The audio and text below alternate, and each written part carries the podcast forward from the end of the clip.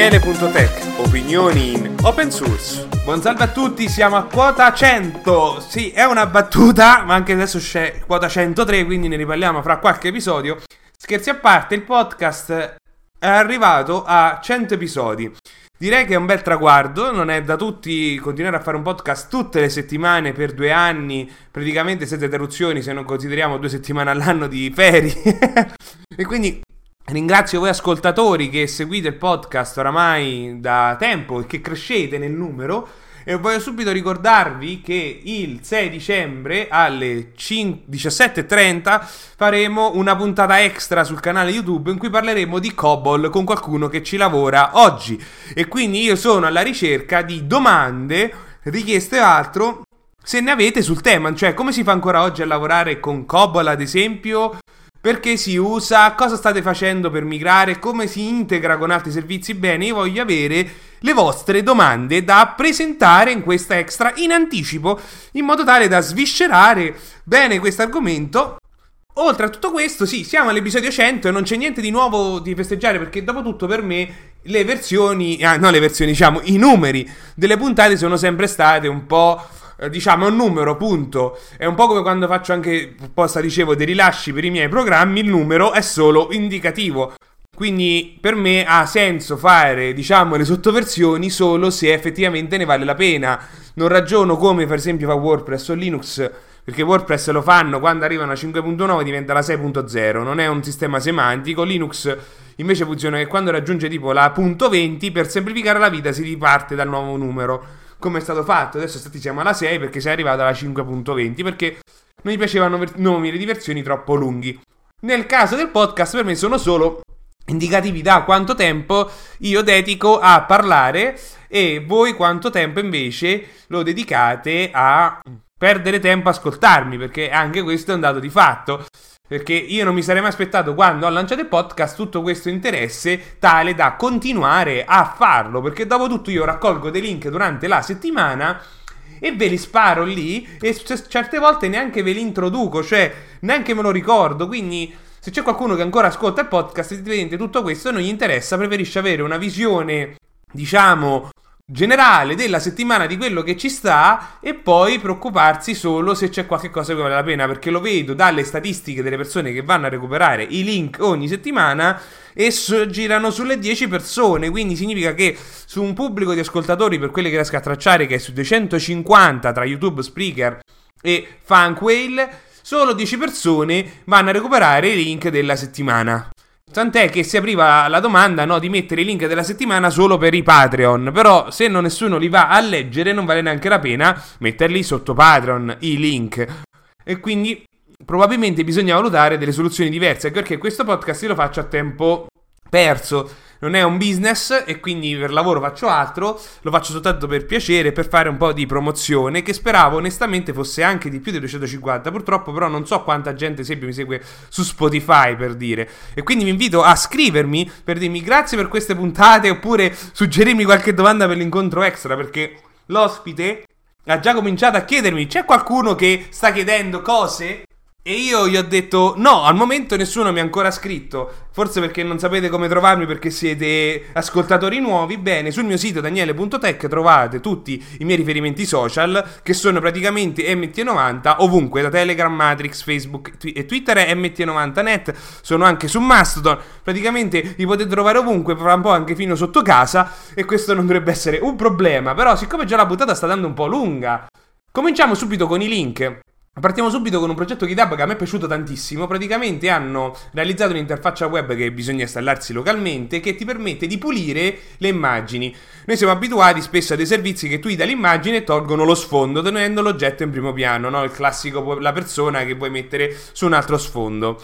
Ebbene, eh, sono nati grazie a questi modelli recentemente soluzioni che fanno questo lavoro in automatico. Però c'è questo progetto che invece che dall'interfaccia web si, colora, diciamo, la superficie che si vuole eliminare e in automatico l'oggetto viene sostituito con altri elementi dello sfondo. Questo progetto si chiama Lama Cleaner E praticamente fa il video di esempio, prende eh, un'immagine in cui toglie una persona di sfondo, un, prende l'immagine di lettering e toglie la scritta, oppure prende un'immagine classica di Shutterstock, seleziona tutte le scritte Shutterstock e eh, all'improvviso, pam, non ci sono più. Oppure prende delle foto vecchie in bianco e nero piene di graffi, eccetera, e pam, spariscono. Oppure le sostituisce queste cose selezionate con un'altra, eh, paro- con un, una parola, cioè, perché dopo tutto è un modello, no? Gli dice qui sostituiscimi questo elemento che ho selezionato con un altro e lo fa.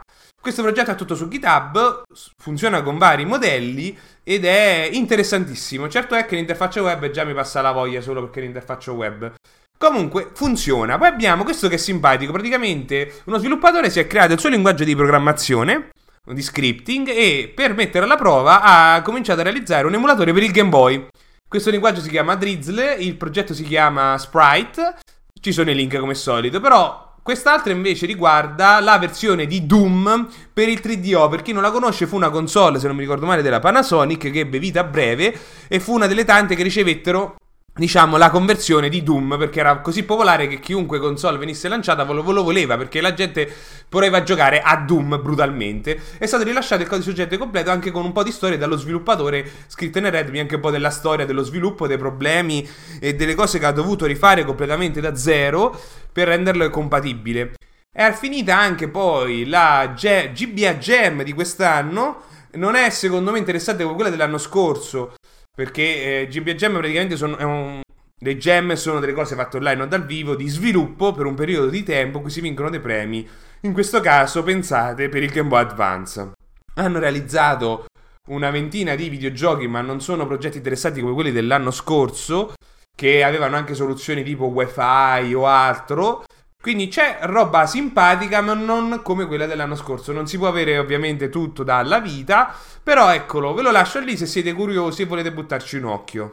E visto che parliamo di retro gaming, vi condivido la storia di un gioco perso per il Nintendo 64 che si tratta di Simcopter 64. Ora perché ve lo metto? Perché ovviamente non lo conoscevo, per il mondo Sims è sconosciuto, non ci ho mai giocato, non mi è mai interessato, eccetera.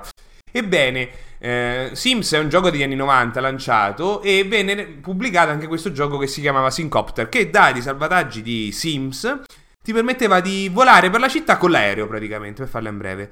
E venne fatto anche il porting per, il com- per l'Nintendo 64, ma non venne mai pubblicato. Ebbene, è stato rilasciata il prototipo. E c'è anche un po' la storia di questo gioco e del famoso bug che io non conoscevo onestamente, che pare che ci fosse un easter egg che era stato programmato male e che creò uno scandalo quasi facendo, portando al fallimento l'azienda di Simcopter per il gioco per il computer. Questo potrebbe spiegare anche perché non è mai proseguito. Praticamente era un easter egg che giocando un certo giorno della settimana andato a un certo punto ci sarebbe stato, diciamo, un gay party, cioè di persone nude che cioè nude con i pantaloncini, però erano tutti uomini che stavano lì tutti insieme. E questo creò uno scandalo, parliamo dei Sims di un gioco uscito a inizio anni, no, fine anni 90. E quindi diciamo rientra un po' in questa cosa che io ovviamente non conoscevo e ho approfondito. Il link vi racconta un po' la storia di questo easter egg che stava per portare al fallimento un'azienda e a quanto pare questo easter egg portò anche a un cambio nell'industria dei videogiochi perché obbligò tutte le aziende a fare una code review dei videogiochi, cioè da quel momento nessuno poteva mettere del codice senza che non fosse supervisionato e quindi gli easter egg sono diciamo un po' eh, revisionati e approvati, non è come una volta che come in questo caso lo sviluppatore metteva un del codice nuovo e nessuno se ne accorgeva e poi pam te lo ritrovavi nel computer brutalmente. E fu grazie a questo videogioco che ci fu questo cambiamento e un maggior controllo qualità proprio sui videogiochi. Quindi per questo ho voluto mettere questa storia e ovviamente l'articolo spiega un po' le caratteristiche di questa build del Nintendo 64, delle differenze, eccetera. Quindi per chi è curioso e vuole di più, come ho già detto, c'è la pagina dei link. Vi condivido poi uh, Command Challenge, questo sito che ricorda un po' Game Shell, che praticamente è un sito per provare a... no, per provare, per imparare il terminale tramite un browser, che emula, diciamo, un po' un'interfaccia classe terminale con delle sfide. Non è tanto diverso da Game Shell. E abbiamo un po' di tweet. Il primissimo è dal progetto PODIDE, che io mi ricordo perché era stato lanciato dentro Mozilla e serviva come prototipo per avere Python dentro il browser e rilanciarono un sistema di notebook o altro per programmare, diciamo, i notebook direttamente da browser. Python girava dentro il browser, quindi non serviva qualcosa lato server. Poi Mozilla l'ha dismesso ed è diventato un progetto a sé stante. Ebbene, pare da questo annuncio di Pyodide che adesso Python supporta la, nella versione di 3.11 la compilazione nativa in WebAssembly 32 grazie al progetto MScripten, cioè è proprio nativa nella documentazione. Adesso è supportato, ma non è ancora, diciamo, uh, compa- cioè è sempre sperimentale, però è adesso nativo dentro Python, il che significa un salto di qualità e questo sicuramente spingerà a lavorare sulle prestazioni sempre di più. Abbiamo poi parlato, credo, un paio di settimane fa di questa questione di, di Wikipedia e di quest- della raccolta fondi, che adesso ci stanno dei volontari che si ribellano a questi banner che sono non etici. Perché vari motivi. Allora, siccome nessuno si va a leggere il link perché è interessato, vi lascio il tweet che fa tutta la storia. La versione breve è che Wikipedia gli avanzano i soldi, fa 180 milioni l'anno e ne spende tipo 3 solo per i server e quindi i soldi non gli servono. Allora, dove vanno a finire questi soldi? Comunque, abbiamo poi una proposta invece riguarda per lo standard C++. Praticamente, siccome c'è questo bug che è uno dei più principali che ha reso popolari poi Rust e altri linguaggi è the buffer overflow, ma anche che le variabili non hanno una variabile predefinita, un contenuto predefinito, ovvero quando noi creiamo una variabile o un linguaggio di armazione diciamo se è una stringa, se è vuota o qualcosa. In C tu basta che crei la variabile, punto. Poi il primo valore potrebbe essere qualunque cosa e questo può essere base di moltissimi bug, no? Crash il programma brutalmente perché io inizializzo questa variabile, poi arriva un altro dato che invece non è una stringa, ma è un f- numero float, quindi con la virgola, pam, mi fa impallare il programma. Questa proposta praticamente è di impostare una variabile predefinita per le variabili, no una variabile, un contenuto per le variabili in modo predefinito. Ora, io C non lo conosco per granché, poco e niente, però sicuramente mette una pezza. C'è tutta una riflessione di questa RFC per lo standard che spiega la rava e la fava. Poi c'è tutto questo casino di Twitter, Musk che licenzia la gente che la richiama indietro, che fa queste code review all'improvviso, vuole un riassunto degli ultimi commit che ha fatto, delle cose che ha fatto, eccetera. Ebbene, cominciano a trapelare anche queste email che manda e un'email, io vi mando invece il Twitter riassunto, che spiega quali sono le regole di Elon Musk per la produttività. La prima è evitare riunioni grandi con tutti, anche chi non serve. Eh, di lasciare una riunione se tu non stai contribuendo alla riunione, se tu stai solo lì ad ascoltare, non è una riunione. Devi poter partecipare a una riunione. Poi c'è di dimenticare la catena di, di comando, cioè se tu devi fare qualcosa, prendila e falla perché eh, devi parlare direttamente con i colleghi che se occupano, non devi passare per il tuo manager per quell'altro. Taglia la testa al toro perché non serve al, diciamo, al tuo supervisore manager. Le comunicazioni rapide semplificano la vita e su questo sono d'accordissimo. Poi un'altra è eh, sì chiaro, ma non furbo, nel senso che di evitare ehm, eh, no, paro- cose senza senso o jargon, ovvero parole tecnichese che sono per pochi da capire, perché rallentano la comunicazione, quindi bisogna essere concisi, arrivare al punto e facili da capire. Quindi non bisogna sembrare intelligenti, ma efficienti. Mentre qui in Italia, in molti contesti, è deficienti. Comunque, abbiamo poi di mm, non fare riunioni frequenti, ma ovviamente di collaborare. Le riunioni servono per collaborare, non per aggiornarsi più di tanto, perché quella potrebbe essere un'email o qualcosa da leggere, molto più rapida. Infatti, lui dice, si possono risolvere la maggior parte dei problemi senza, anche, senza fare una riunione. E poi, e poi ovviamente usare common sense, che noi potremmo dire um, senso comune non ha senso, diciamo, uh, non mi viene adesso la traduzione in italiano, onestamente che porca pupazza, c'ho la sola punta della lingua, poi sicuramente qualcuno mi scriverà, guarda era questa la traduzione, io ho detto sì, nel frattempo dopo la puntata me la sono vista e mi ritengo un idiota. Comunque il concetto è se una regola della cozienda non, non ha senso, non contribuisce al progresso e non si applica alla tua situazione specifica, puoi evitare questa regola senza problemi, perché bisogna seguire i principi e non le regole. Poi abbiamo questo qui invece che viene da un, uh, un esperto di DevOps che spiega come um, non è così semplice mettere Twitter nel cloud, perché stiamo parlando di quanti server, perché Twitter ha i suoi server, non si appoggia al servizio esterno tipo come va Facebook con Akamai, c'ha i suoi, perché ne hanno bisogno eh, perché gli costerebbe molto di più di quanto costerebbe... No, cioè gli costerebbe molto di più su Amazon ad esempio che farseli in casa, perché lì si parla di cloud, dei costi in cloud in base a quanto consumi, quindi per Twitter non gli conviene, perché parliamo di una fracca di soldi. L'articolo spiega un po', facendo un paragone in base a quanto fanno, quanto costerebbe qua AWS avere tutta l'infrastruttura Twitter. con i costi che qui parliamo di una doppia M, cioè quindi per farvi capire al mese, poi c'è cose assurde. E visto che parliamo di cose assurde e di CDN, eh, Cloudflare ha lanciato, diciamo, sua, il suo database.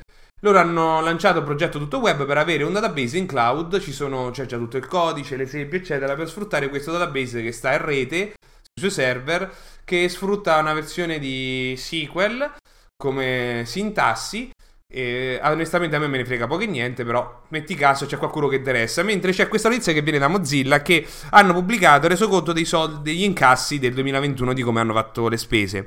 Praticamente Mozilla ha aumentato gli introiti, anche se dobbiamo ricordare, io voglio ricordare che loro dal 2020 a quest'anno hanno licenziato quasi 200 persone. Da, da, prima della pandemia e prima che lo facessero Facebook e tutti gli altri, loro si sono anticipati, hanno licenziato un sacco di gente.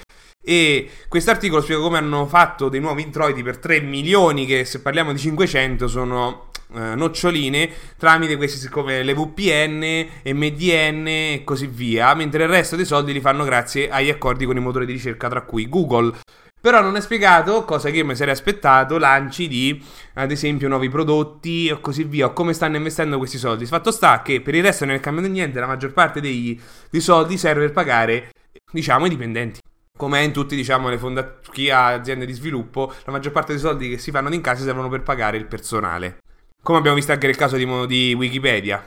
Abbiamo poi mh, mm, un, art- un, articolo che viene da un'alternativa di terminale, si chiama Warp, che ad oggi è solo per Mac, e quindi a me mi ha fatto già un po' girare le scatole, che fa tutta la riflessione su come mai l'input dei terminali, quindi quelli classici Linux possiamo dire, sono così strani per un utilizzo moderno. Ad esempio, non si può mettere il cursore e selezionare il testo, cancellarlo, cose di questo tipo. Cioè l'interazione era pensata un carattere alla volta. Siccome devono essere standard con quello che era proprio la tecnologia dei terminali, noi oggi ereditiamo tutto questo.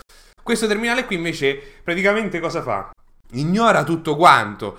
Uh, io almeno l'ho capito così. Tu hai il capo di testo che ti permette di avere, che ne so, eh, il cosiddetto syntax lighting che ti colora, oppure che se tu vai sopra un parametro di un comando con il mouse ti fa il classico pannellino no, con la documentazione. Quindi lo rende molto più interattivo e interessante sicuramente utilizzare perché poi lui prende e pa- spara il comando a bash o quello che sia. Quindi ha rifatto l'interfaccia terminale senza sfruttare, diciamo, le complicazioni che è il terminale per cui oggi noi siamo ancora legati, però questo progetto è solo per OS X ed è tra l'altro anche a pagamento. Quindi eh, non so che dire, però l'articolo che spiega tutte le problematiche tecniche e come mai vale sicuramente la pena. Poi abbiamo un articolo che abbia fatto dire What the fuck?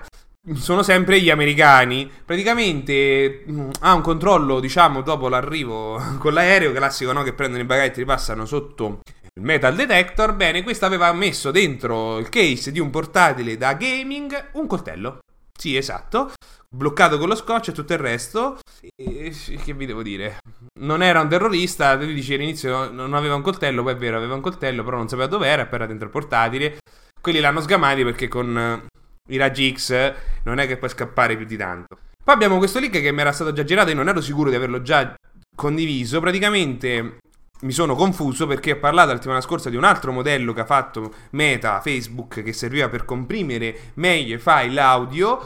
Stavolta loro hanno rilasciato un nuovo modello di intelligenza artificiale che è stata allenata su migliaia e migliaia di paper accademici, quindi quelli classici no, che vengono fatti sulle scoperte della medicina o altro, studi e quant'altro per fargli scrivere nuovi modelli. Ebbene, è stato utilizzato come solito per scrivere cose razziste o altro, eh, tipo i benefici del mangiare vetro, cose di questo tipo. E visto che siamo sempre nel tema machine learning, continuiamo. Kite o Kite, non so bene qual è nome, la pronuncia, fu uno dei primi eh, completatori automatici per programmatori che erano basati su machine learning ma erano anche gratuiti. Io mi ricordo che lo utilizzavo e onestamente se la litigava con Tab9, però alla fine l'ho rimossi entrambi perché erano molto invasivi nell'installazione perché dovevano supportare qualunque editor tu avessi e così via. E a me queste cose mi stanno un po' sulle scatole. Ebbene, loro hanno deciso di chiudere l'azienda perché hanno capito di non poter essere mai profitable, ovvero che potessero fare dei profitti, perché ragionamento agli sviluppatori eh, preferiscono strumenti che possono mettersi da soli e gratuiti. È il manager che casomai valuta se comprare. Lo sviluppatore di suo non comprerebbe mai uno strumento del genere. e hanno rilasciato tutta la tecnologia che, su cui loro producevano il modello eh, open source. E parlando di Stable Diffusion mi giro anche come questa settimana due modelli, uno che permette di fare immagini stile Star Wars The Clone Wars, sì come quella serie animata di Star Wars, oppure di come farli sullo stile anime de- di Ghibli. Cioè, praticamente gli anime degli anni 90. Ci sono esempi proprio di personaggi realizzati con uno stile anime che non è improvvisato, ma è veramente fatto bene. È il classico stem- schema colori sintetico, eccetera. Ed è anche simpatico, onestamente. Invece lo vedo come sistema, dai la tua foto e te la genera in versione anime. Però sicuramente è un uso un po' stretto del sistema. Abbiamo invece notizie che viene dal mondo Firefox per Android, la beta è la Nightly e io vi consiglio di utilizzare la Nightly sul mobile anche perché così come fate per desktop contribuite a Firefox perché le versioni Nightly anche di Thunderbird, io in quel caso di Thunderbird uso la beta, eh, però detto questo le Nightly di Firefox eh, permettono di contribuire al progetto abilitando la telemetria al massimo. Avrete sicuramente le ultime novità, potrebbe capitarvi qualche cosa che non funziona, di solito intervengono nel giro di un giorno, anche perché la l'analisi si aggiorna due volte al giorno. Però contribuite perché fornite informazioni su come utilizzate il browser in modo completamente anonimo, ma anche eh, quali sono le caratteristiche del vostro hardware e quindi voi state contribuendo al progetto senza fare niente. Quindi è un modo per contribuire a tempo zero, e ve lo vi invito, anche perché in questo caso utilizzaste la Nightly potreste salvare i PDF da mobile di una pagina. Voi state vedendo una pagina, se pulsate salva quel PDF da mobile. E visto che parliamo di nuovi rilasci, è uscita la nuova versione di GIMP, e che è veramente bella. Cioè, hanno implementato il sistema per mettere i bordi al testo. Prima io mi ricordo dovevo scrivere il testo, se convertirlo come bitmap, selezionare il testo, invertirlo, prendere, un, prendere, il secchiello, ingrandire il bordo per modo che potesse essere più, cioè tutta la selezione più grande, usare il secchiello per mettere il colore come sfondo brutale di una sezione più grande e tacca c'avevo l'effetto sfondo su GIMP. Ebbene, finalmente l'hanno implementato nativamente. E hanno implementato anche altre cose, come ad esempio, eh, vediamo un attimo che non me ne ricordo. Ah, migliorie su, sugli strumenti di, di deformazione Abbiamo poi migliorie sulla selezione e anche questa sicuramente merita, perché ricordo ne parlammo, è molto più rapido nel salvare file XCF, che effettivamente certe volte è lento, e supporto migliorato con correzioni su vari formati.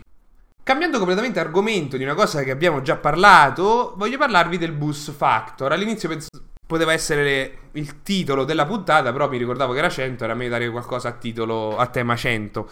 E detto questo, cos'è il bus factor? Eh, in italiano tradotto fattore autobus. Sì, parliamo di fattore autobus. Perché il concetto è l'autobus lo guida una persona, tutti gli altri dipendono da quella persona. E quindi se quello scende perché si vuole andare a prendere un caffè, tu hai pagato il biglietto, te la prendi in saccoccia finché lui non ritorna. Perché tu potresti non avere la patente, non sapresti guidarlo e così via. E nell'open source questo è un tema molto forte. Loro praticamente in questa azienda hanno i dataset di GitHub e hai preso i progetti più famosi con molte più stelle, le classiche stelle che servono, vengono utilizzate proprio per capire quanto interesse ha un progetto e capire quali sono i committer principali. Ebbene è saltato fuori che i committer principali oscillano tra lo 0 e 1. esatto. Praticamente chi porta avanti progetti famosi di solito è una persona sola che ha il comando e piano piano a scendere come numero di contributor attivi. Questo significa che se quella persona dall'oggi al domani decidesse di non lavorarci più, tu te la prendi letteralmente in cavalleria. E questo è un dato che è sempre più preponderante nell'open source, perché si dipende dalle persone singole, che spesso non è detto che lo facciano anche dietro uno stipendio. E questo dovrebbe farci riflettere un po' sul fatto per cui è importante partecipare nei progetti open source anche per dare una mano in modo piccolo perché è l'insieme che fa la differenza.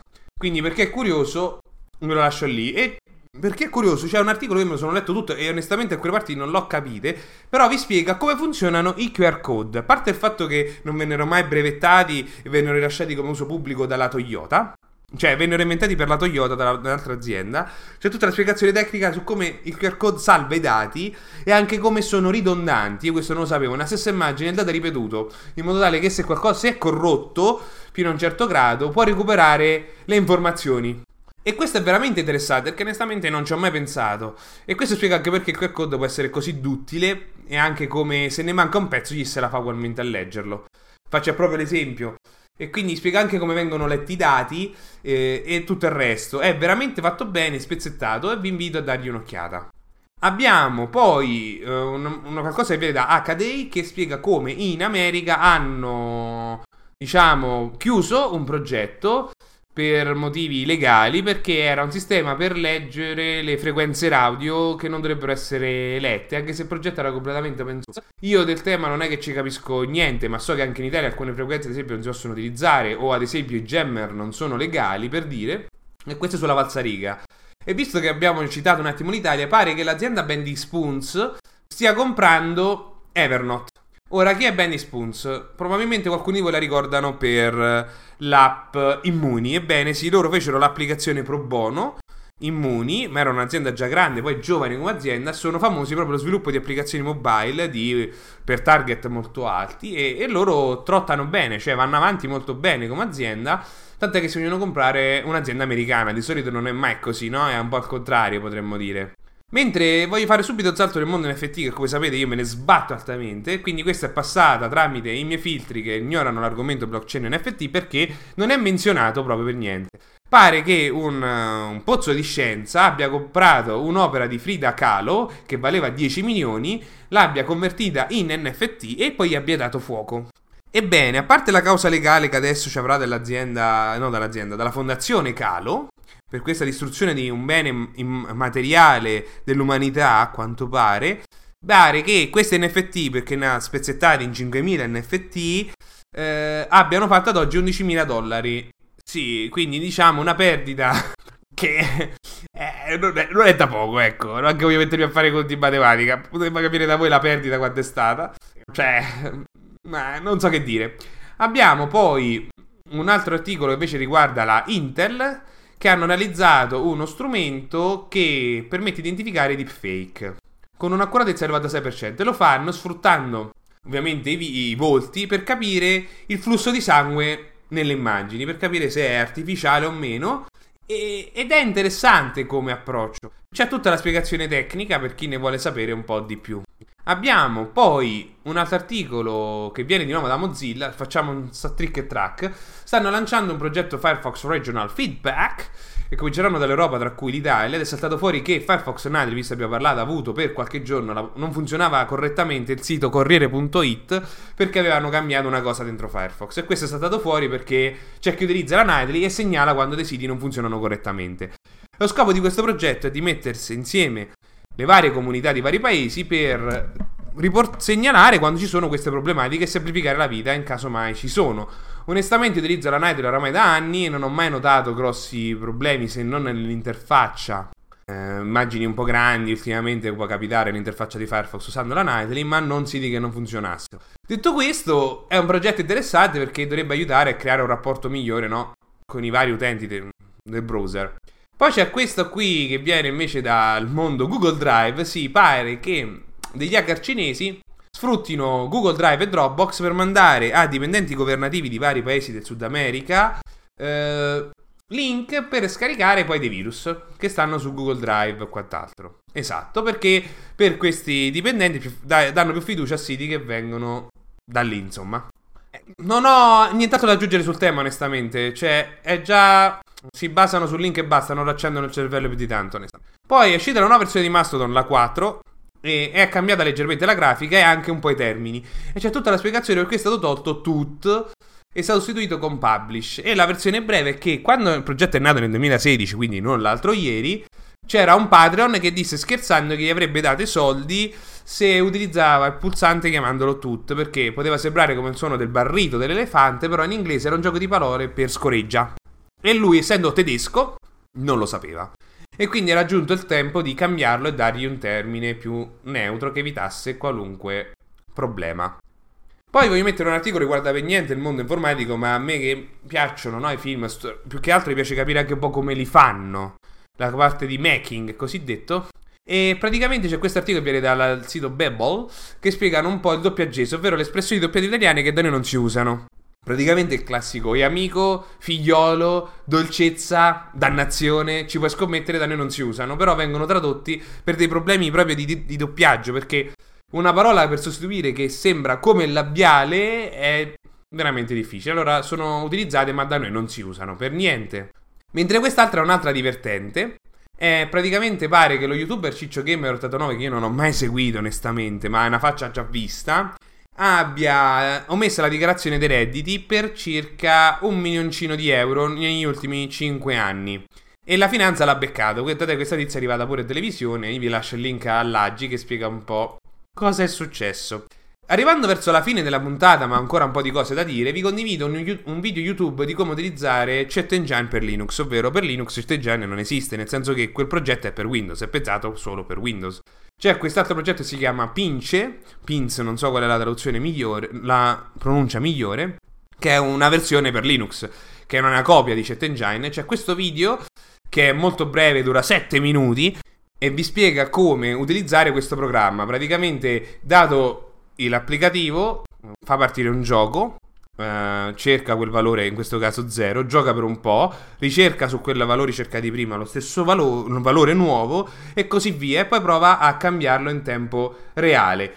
Detto questo, poi permette di manipolare la memoria anche con un linguaggio di scripting. Quindi non è altro che lo stesso scamotage che si usa per realizzare trainer o anche quello che ho fatto vedere nel video per il Linux Day della mia città che trovate online su come fare le modifiche, come manipolare il Game Boy Advance. La, la, il talk spiega anche altre cose, però il concetto è la base, sarà sempre quello. E ovviamente più giochi si fanno complessi, più richiede più tempo tutto questo, perché variabili, la memoria RAM da analizzare sarà sempre di più, perché ci sarà sempre più roba in mezzo. Per un motivo o per un altro da leggere. Soprattutto parliamo di giochi attuali, parliamo di giga di RAM. e quindi richiedono analisi e test che vanno fatti un po' più approfonditi, ecco. Questo venerdì sarò a Roma per il meetup WordPress in cui parlerò con un talk che è un talk mio storico ma che io aggiorno oramai nel tempo che si tratta di hackerare e mettere in sicurezza un sito WordPress. È pensato sia per novizi e meno programmatori o quant'altro, quindi c'è già la versione registrata, ma faremo, ci sarà la versione nuova dopo, eh, proprio dopo che ho fatto il meetup perché faremo una versione aggiornata, però chi sta a Roma e vuole beccarsi dal vivo, perché, perché dopo andiamo a cena da Roadhouse, come facevamo prima della pandemia per tutti i meetup, ebbene ci trovate lì. Ricordo il link per il calendario con tutti gli eventi open source che stanno riprendendo in tutta Italia e dal calendario potete seguirli per regione, c'è il feed sia calendar che RSS. Il, la pagina per contribuire all'open source in 5 minuti, perché ogni tanto qualcuno mi scrive, ascolta il tuo podcast anche a velocità 2,3 e sono vorrei trovare del tempo per contribuire all'open source, pensavo con Monvoice o altro. Ebbene, se avete domande o meno, c'è questo link di questa pagina dell'attività che ho scritto che sono tutti i modi per contribuire in 5 minuti. Da computer o da telefono quando avete dei buchi di tempo per fare piccoli pezzetti e piano piano ci fate pratica, anche perché l'open source è quello, poco andare in bicicletta, bisogna fare pratica, finché non si comincia anche con le cacchiate, il classico correggere un errore di battitura, non si arriverà mai a fare qualcosa di più. Quindi vi invito a buttarci un occhio. Cosa possiamo dire sul futuro del podcast? Visto che siamo alla puntata 100, immagino vogliate sapere un po' di rumore o quant'altro. Ebbene, non ne ho. Nel senso che il podcast continuerà così com'è. Probabilmente voglio valutare altre soluzioni Patreon, anche perché oramai o tutte le settimane solo la registrazione richiede un'oretta di tempo. Quindi più il lavoro durante la settimana di raccogliere link. E quindi sto valutando se fare una pagina in cui voi potete segnalarmeli, ad esempio, cose di questo tipo. Però a parte questo, io vi ricordo che potete mandarmi dei vocali in cui voi rappresentate un progetto vostro o qualche altra cosa e ve lo sparo in puntata, cioè non è niente di che, la puntata diventa special in quel caso. Quindi anche se volete condividere qualche notizia o altro, non fatevi problemi, il podcast è aperto a tutti, anche perché come ho detto siete in tanti ad ascoltarmi e quindi io vorrei che ci fosse più partecipazione. Perché io l'unico modo per avere riscontri è quando voi mi scrivete e dai numeri del podcast, che secondo me sono il modo più, diciamo, brutto per capire come sta andando. Io voglio avere i vostri riscontri, i vostri pareri su cosa fare, migliorarlo, eccetera, perché il podcast va avanti grazie a voi che l'ascoltate, perché se non avessi ascoltatori probabilmente, no probabilmente, lo avrei già chiuso da tempo, quindi vado avanti per inerzia solo perché ci siete voi. Quindi ho bisogno del vostro interesse.